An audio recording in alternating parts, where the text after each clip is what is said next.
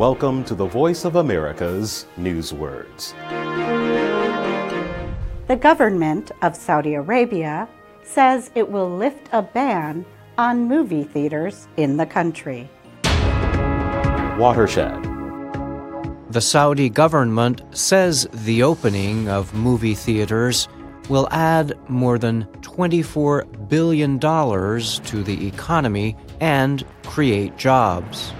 The Minister of Culture and Information said the decision marked a watershed moment. A watershed moment is an event that marks a historic change. It comes from an image in nature. On one side of a watershed, rivers flow in one direction. On the other side, they flow in a different direction.